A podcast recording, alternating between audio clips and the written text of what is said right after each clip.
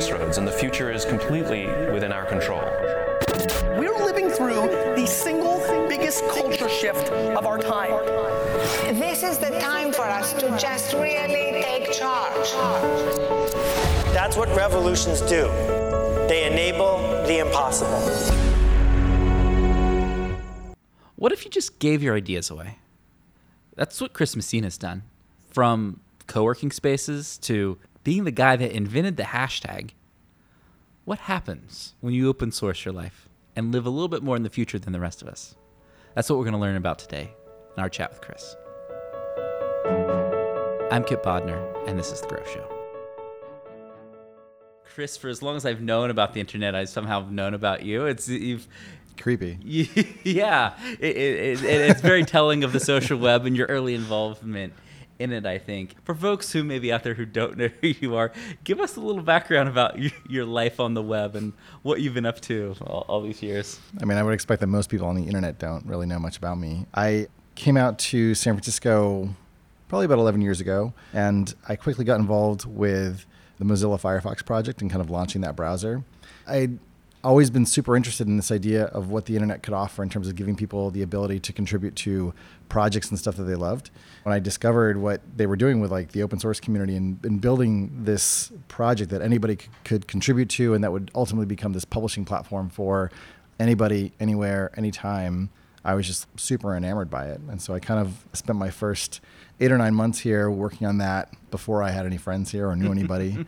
and um, started the first co-working spaces here in San Francisco and then sort of popularized that model, which has now become this great international community. And about a year after that, I sort of proposed the hashtag on Twitter and was like, hey guys, like here's an idea for you. people have heard of that, yeah. Yeah. And then I, I went to work at Google to basically work on sort of like Google's social products. So I, I worked very briefly on Google Buzz and then Google Plus for better or worse. It was a very interesting moment in my life, as well as Google's. And um, then in January of this year, joined Uber to help build its platform. To me, you're an organizer, mm-hmm. and you're an organizer, and you're somebody who's very pro democratization of things. You don't want to own things; you want the world to go and adopt things, which is kind of what I want to talk with you about today. We'll talk about the latter first, which is came up with a bunch of really interesting ideas, or we're early on in a bunch of interesting ideas, and you didn't try to squeeze them and restrict them and, and capitalize them. You like basically like let them go and let them be free. Why? like maybe a more capitalistic human would have decided to do something different, but why? Well, it depends on how you look at it. You know, it's completely true that I came from and I grew up in New Hampshire, which is a very libertarian place. So in that respect, um, that explains so much. Yeah, I mean it should. Well, it's a funny mix though because I've got like those libertarian roots, and yet I live in California, and I'm clearly like more of a Californian now in a lot of my attitudes. But I think my grandmother sort of imparted this either distrust or dislike of sort of like big government and things like that. And so with some of the ideas that were coming out of the open source world, the idea was look, you know, you've got a good idea, contribute it to something bigger than than you can possibly do yourself, and then come together and collaborate and allow for the best ideas to sort of like bubble up through a process uh, called meritocracy. Furthermore, if you can contribute your idea in such a way that other people can build on it, then that becomes the foundation for even better and more interesting and more complex expressions. So part of the challenge, and I think this is the kind of product person that I become, is like, how can you solve a problem in the simplest possible way that leads to the widest adoption and then the greatest overall benefit. And in a lot of the things that I've worked on, especially related to social web standards and technologies and protocols like that, it's been about creating a larger pie than just sort of owning a very small blueberry, so to speak, you know? Fair enough. So it's like you really kind of want to like have the entire thing and to create industries upon that so that we can do interesting work and connect people in more interesting ways. For example, this is a question that I get asked a lot. It's like, well, what if you had like patented the hashtag and then sort of gotten royalties for every time someone used it? And I'm like, well, yeah, what if I had done that and then no one used it and then the hashtag never took off and Twitter sort of like died off because Instagram never adopted the hashtag and then it didn't spread across the networks and then became this tool for organizing conversations across all the networks and all the platforms that then gave rise to more publishing across the internet and then more voices having the ability to rise up in different ways. What if that was the future? So in some respects, we don't know what would have happened to a lot of ideas that have been sort of locked down yeah. and that required permission to use them in the first place. But I know that in the ideas that I've tried to proactively give away and give away without any kind of ownership besides trying to maintain the integrity of the idea, they've had a lot more spread and adoption globally, internationally, and faster than I might otherwise have been able to achieve the same thing had I built a business around it and forced people to come to me first to use stuff. Yeah. Your adoption velocity is just so much higher when you can be Yeah. open in that And way. I mean, again, it, it also comes down to what your success model kind of looks like. There's a lot of people, a lot of my friends, frankly, that built companies around, let's say, open source. Matt Mullenweg is a good friend of mine, um, built WordPress. Yeah, and guy. obviously, you know, built an incredible business. And his software and, and his community software, um, moreover, powers a lot of websites across the web. It's super interesting. But of course, he's tied to it in a way I've not had to be tied to some of the things that I've worked on. Yeah. So in some ways, you sort of put the idea out there as a seed or as a germ, and it grows organically. It takes the shape that it needs to, and I didn't have to continue to devote myself to these things for years and years and years and years.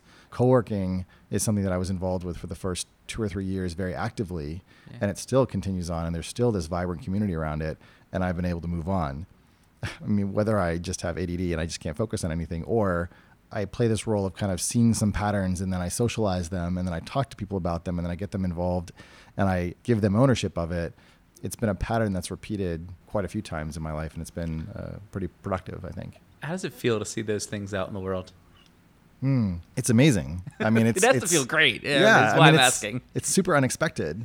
you know, I, I- it, it's funny because I was just in Pittsburgh last week, which is also where I went to school, and I was on this panel with an artist there who has started to popularize this hashtag called hashtags are the new protest sign or something along those lines, and to sort of hear the work that he's doing and how he's using social media to bring people together to bring awareness to issues like Black Lives Matter is incredibly gratifying because I, I never could have anticipated that that would have been one of the core use cases for communities coming together and trying to find a voice through social media, which is frankly built and designed by like a lot of white people. The diversity that giving away these ideas has sort of led to, I think, is actually one of the things that's really important because it's reached communities that I personally wouldn't have necessarily had the right access to, but that should be part of the overall mix of experiences and conversations that are out there.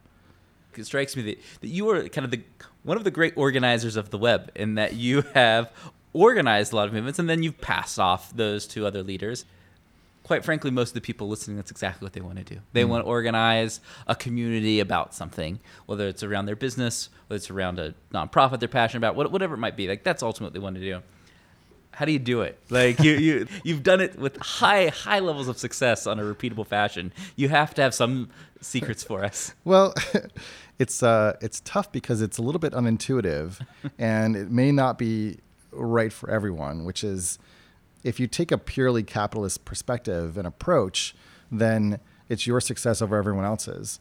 And I think that the nature of the web is such that the more links that are created between things, the more popular and valuable they become. And there's some self selection in that. But I found that personally, the more that I kind of invest in other people's success, the more successful I become. Maybe it sounds a little bit cliche, but it's really true. I mean, again, whether it's giving away a lot of the work that I've done or you know trying to step in. I mean, in some cases, there's also just been a very timely element for some reason where I've been able to sort of step in front of parades as they're forming. People don't know that they're happening, but I am looking at enough things and recognizing enough trends or sort of indicators of movement in a direction that I can describe it because I care a lot about words and I care a lot about communication, such that suddenly people are like, oh, yeah, of course. Like I knew that was there, but I just didn't quite know how to describe it or what to use to talk about it. I mean, a good example of that is actually kind of this year. Right as I was joining Uber, I wrote this post in which I kind of talked about 2016 as being the year of conversational commerce. And what I was looking at were a couple of apps that had launched that were available over SMS. And they were starting to use that channel to offer services. Uh, one was called Fetch, and you could kind of say, hey, like I need some toilet paper or whatever. I don't know why I always think about toilet paper. Um, You always need it. I mean, Oh, I mean, it's just on. yeah, universally necessary. And um, the service would sort of be like, okay, you know, how much do you need? Like, here's how much it is, and then it would deliver it to you. I mean, Magic is another one of these, and there's been a few others that have cropped up that have done very similar things. But another one that had launched that was sort of very surprising was Path Talk. I don't know if people remember what Path was, but Path was sort of like that small social network that was really for you and 150 friends. And it always kind of struggled to take off relative to Facebook but it had found some traction, I think, in Asia. And then they made this acquisition for this company that would essentially stand in the middle and allow you to send a message via Path Talk to a business. And previously, I mean, you, you could call a business. I but you used could- that company. It was awesome yeah, they acquired it. and yeah. you could you could never like text message them. And so I don't know, like in your mind, you're just like, well, I just can't text message businesses. It just doesn't work. But then they created this sort of interface layer that allowed you to do that, and they would literally have people call these businesses, ask them the question that you would text them, and then Path Talk would text you back with the response. Yeah, it was called Talk To. It was amazing. Yes, I, it was amazing. I, I Yes. used it for like a year. It was great. So it was amazing, right? And Yeah. so I'm like, wow, like maybe there's a world where this actually happens and businesses like are not just on social media and using it to broadcast, but they're using the internet as a conduit to have conversations that are text based. So that was like a year before this past January. And then I started to see, you know, more evidence of this, whether it was Amazon Echo allowing you to talk to this room computer that just sort of sat there and listened to your every utterance, or it was the integration of Uber into Facebook Messenger that started to demonstrate that conversations were new extension points for, for the web. And that furthermore, there was all this this app fatigue that was starting to grow. You know, we have these great phones, we've had them for about 10 years. Every successive download of an app is removing the likelihood that you'll ever return to any of the other apps you have, let alone the one that you most recently downloaded, unless it's providing like amazing value or you're a young person, you're willing to try these things. And so that creates this crisis where you're like, well, how do I reach my customers when getting them to download and install my app takes an enormous amount of effort, let alone just getting them to open the app again once they've downloaded it. And so the conversational context seemed to be this opportunity space where there was a lot of activity. People were talking to their friends constantly, talking to colleagues, talking to family members, but that businesses just weren't there yet. And so why couldn't you start to incorporate and include businesses into that? Then the question became, well, it's one thing for me to have half a dozen conversations going on at any given time. If I'm a brand, let's say I'm Virgin America, and I've got 10,000 conversations going on simultaneously, how do I actually manage that and how do I scale? And that's where I think a lot of the bots and automated agents and assistants have really become relevant. And so you're taking what used to be kind of these IVR systems, these interactive voice recording systems that you'd talk to over the phone and you'd go through these phone trees to figure out and then direct people to the right sort of outcome as fast as possible. And that opened up this whole new opportunity space. And so that was kind of the idea about conversational commerce was bringing brands and businesses into a space that previously had been reserved for much more intimate, much more private conversations. And what I think is going to be very, very interesting to see is what are the best use cases and applications in that context. Because if businesses look at messaging as just being another place to sort of shotgun blast their customers in the face to like, you know, deliver messages and ads to them, they're missing the whole point and intimacy that that channel provides. And I think that that channel provides a way to create long term and enduring relationships that you just can't get any other way. So I'm very excited about it, but I'm also very cautious about how people might try to exploit that context. Yeah, you know, the way you distill this stuff is very interesting. In that article, for me, the thing that I thought you distilled really well that like I had kind of had in my brain but hadn't formulated the way you had was the virality of that in the way that you if if I'm trying to order Uber or pizza or flowers or whatever, I can do that in a chat dialogue, not just with myself, but with you. Right. And in a graphical user interface, I'm always doing that by myself in isolation and you would never know how to do this thing that I'm doing. But It's such- it's such an excellent it's point. a really interesting idea for me. Actually, that's how hashtags I think really grew, right? Is that, and in some ways, these are all building off of the original idea of open source, Yeah. which is to say to put out a behavior and to demonstrate the behavior is the best way to teach other people how to emulate that behavior. So when you see someone use a hashtag, you may not get it the first time, but maybe like the third, fourth, or tenth time, you're like, what are they doing? And oh wait, all I have to do is like put this symbol in front of my word and then it becomes a link to a conversation like that's really easy to do in a similar way if you're having a conversation like you mentioned like in messenger and someone orders an uber or pays you money you may sort of start to get the idea that you might be able to do the same thing. And i think that's one of the big big differences with messaging which is that it's a multiplayer mode sort of out of the gate as opposed to most apps which are single player apps um, or single player experiences. You can share something you know you can share a photo you can share things that you create with these apps but in terms of watching someone do the action or invoke the action that's a lot harder. And so the messaging context is great because it creates this channel where you can observe what the other one's doing and um, and then emulate that i was simply sort of identifying a trend that I thought was kind of upon us, given a number of things that I was looking at. And then suddenly, over successive months, all of these platforms opened up. And, uh, it, you know, it's not like my post caused those things to happen or that people weren't already planning to do them. It just seemed like for some reason, um, it, it, it sparked this kind of awareness or this self awareness to say, yeah, actually, that's that's kind of that kind of is what's happening. And then suddenly there was like data that sort of backed that up and, and showed that you know people are using messaging a lot more than feed based social networks, and all this stuff was happening. Um, so I had kind of thought that I guess after the hashtag, like that would be it. You know, like I, I was like, I'm done here. You know, I'm My done- contributions are over. Yeah, I- I'm sorry, guys, I got nothing left. And then uh, like you know the, the the bot thing kind of happening. Conversation software is like happening now, and so I'm riding this wave again. Um, and it's it's it's actually very strange. Yeah, it strikes me that we've lived in a world where we've just tried to shove and cram everything through this pipe that is email in a lot of ways, and it, we're really diversifying the communication channels we have and fragmenting across email, SMS, messaging, a whole, whole host of stuff. What's the driving factor to broader adoption? You think? Well, the funny thing is, the world is already ready for it.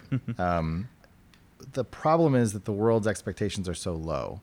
And so, in some respects, we've built software that and experiences that had to track to like the lowest common denominator of, of the experience that was available at the time.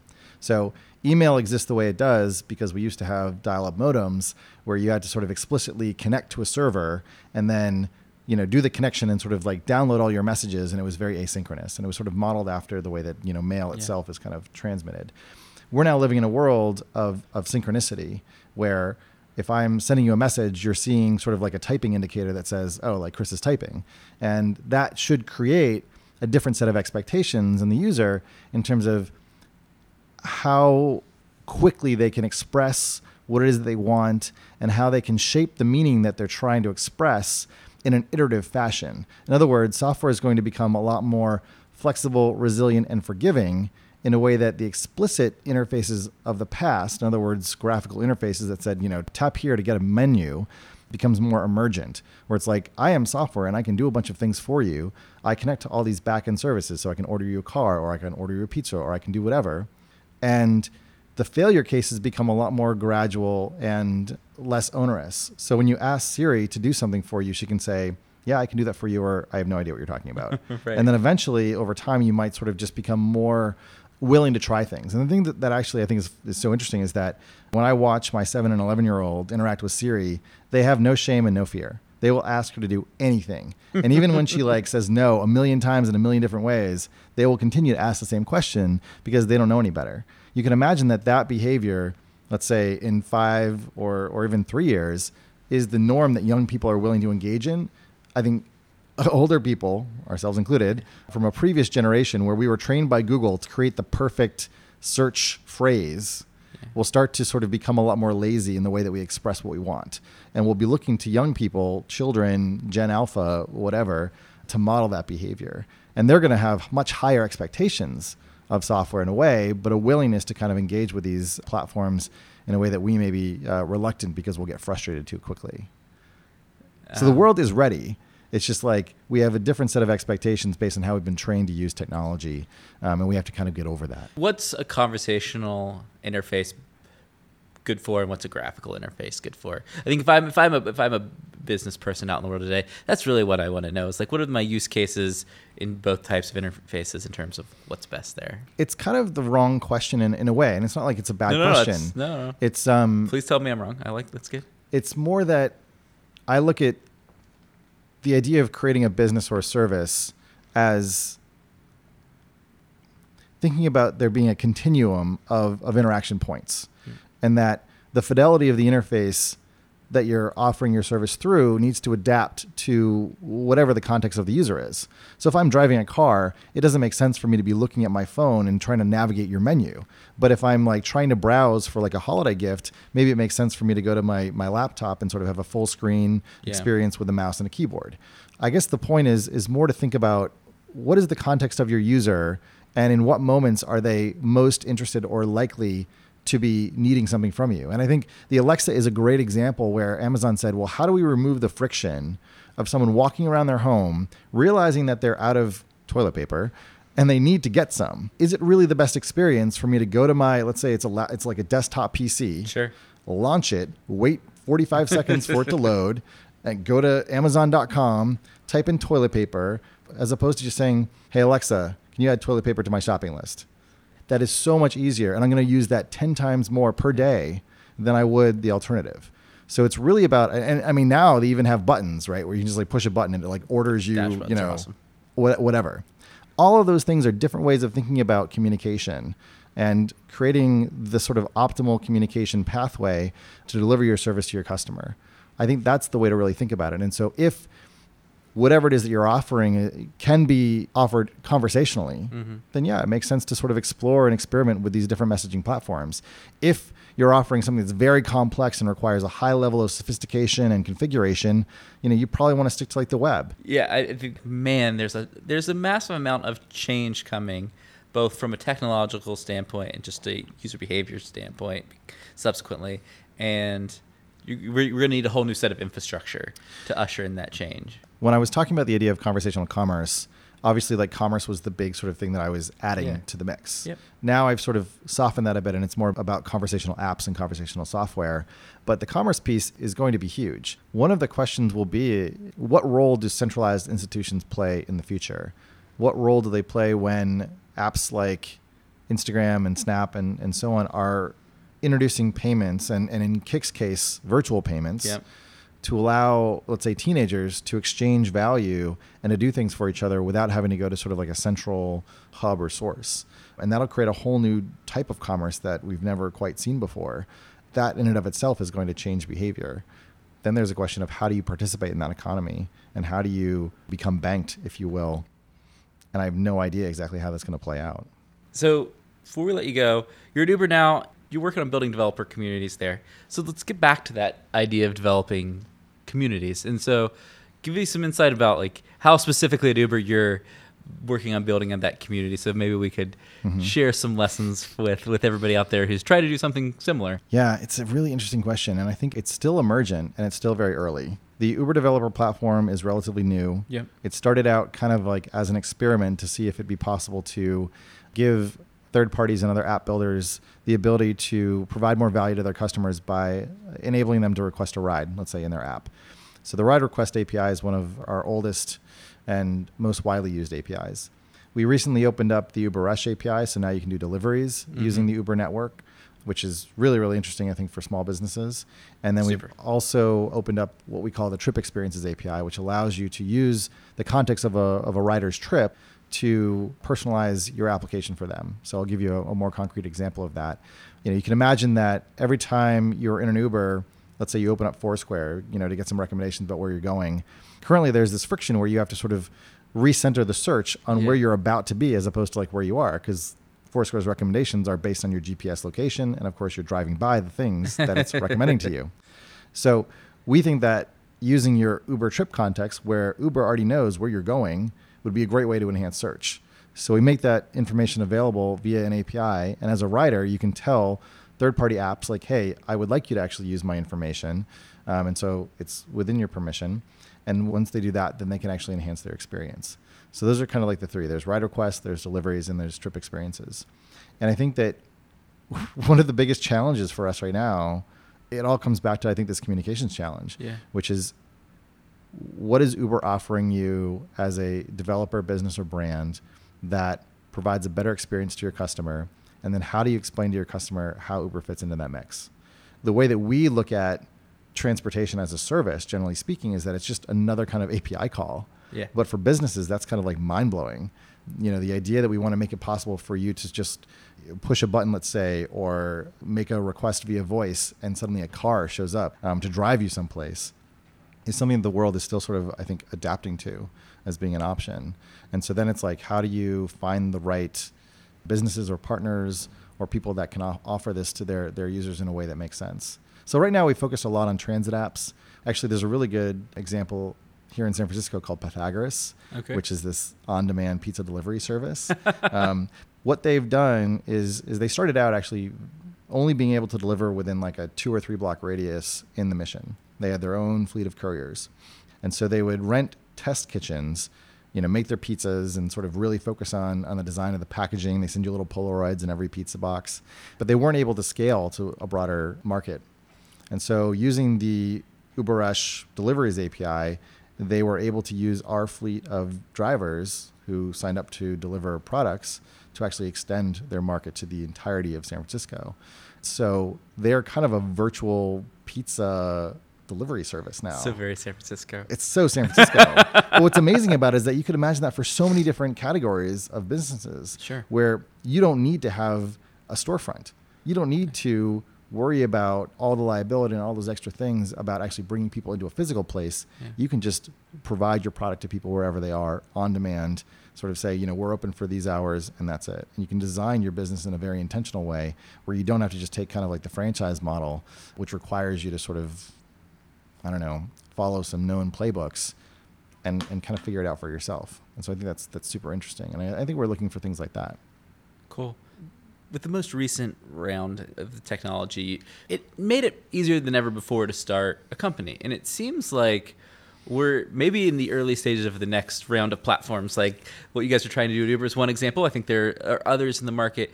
Do you think the friction to actually be an entrepreneur and to build an interesting business is going to continue to decrease? Well, it's interesting because for the last decade to like the last 15 years, the hard stuff has been setting up your IT kind of infrastructure. Yeah. When that's no longer the problem, then you can focus a lot more on brand and on value and on differentiation and on conversation and reputation and the things that are actually differentiating in a meaningful way. So if it's not so much that you're worried about just scaling your service, but actually meeting people where they are and becoming more adaptive and responsive, then then I think that's super interesting. And it changes what a what a business really is. You know, if I deliver my business entirely over like Amazon Alexa, what is that? like we don't know yet. That's true. There are no businesses that that will just be APIs that plug into a bunch of other front ends and are essentially white labeled and they're they're providing meaningful value. I mean, you can imagine this is true for like machine learning startups and things like that. And so where the value is is provided and added, I think is is going to change a bit. And also businesses are becoming, you know, just like the internet is modeled, like sort of with microservices, more atomic. So you can focus on like a very narrow niche and you know charge a reasonable amount of money, maybe a very small amount, um, but get a large number of customers and do pretty well for yourself in a way that before you had to create a much more monolithic kind of stack.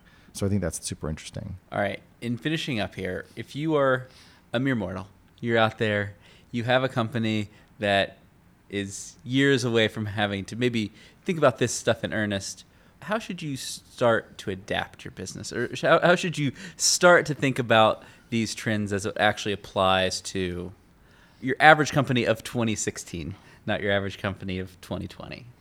It's such a funny question. I mean, a blessing and a curse of being me is that I find that I end up living in the future by Yes. anywhere from three to five years.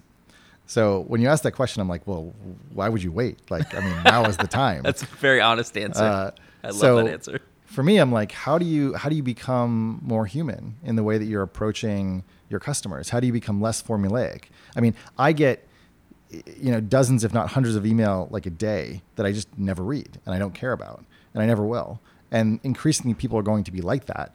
How do you actually get out ahead of that to become a business and a service provider that interacts with your customers when it's most valuable and useful and where you start to actually learn about your customers and their preferences and you find a way of opening up the conversation path so that it's not just about berating people over and over again and trying to get that you know 0.1% conversion but where you have a smaller number of customers but you're meeting their needs in such a valuable way that they want to stick with you with like you know for the long term.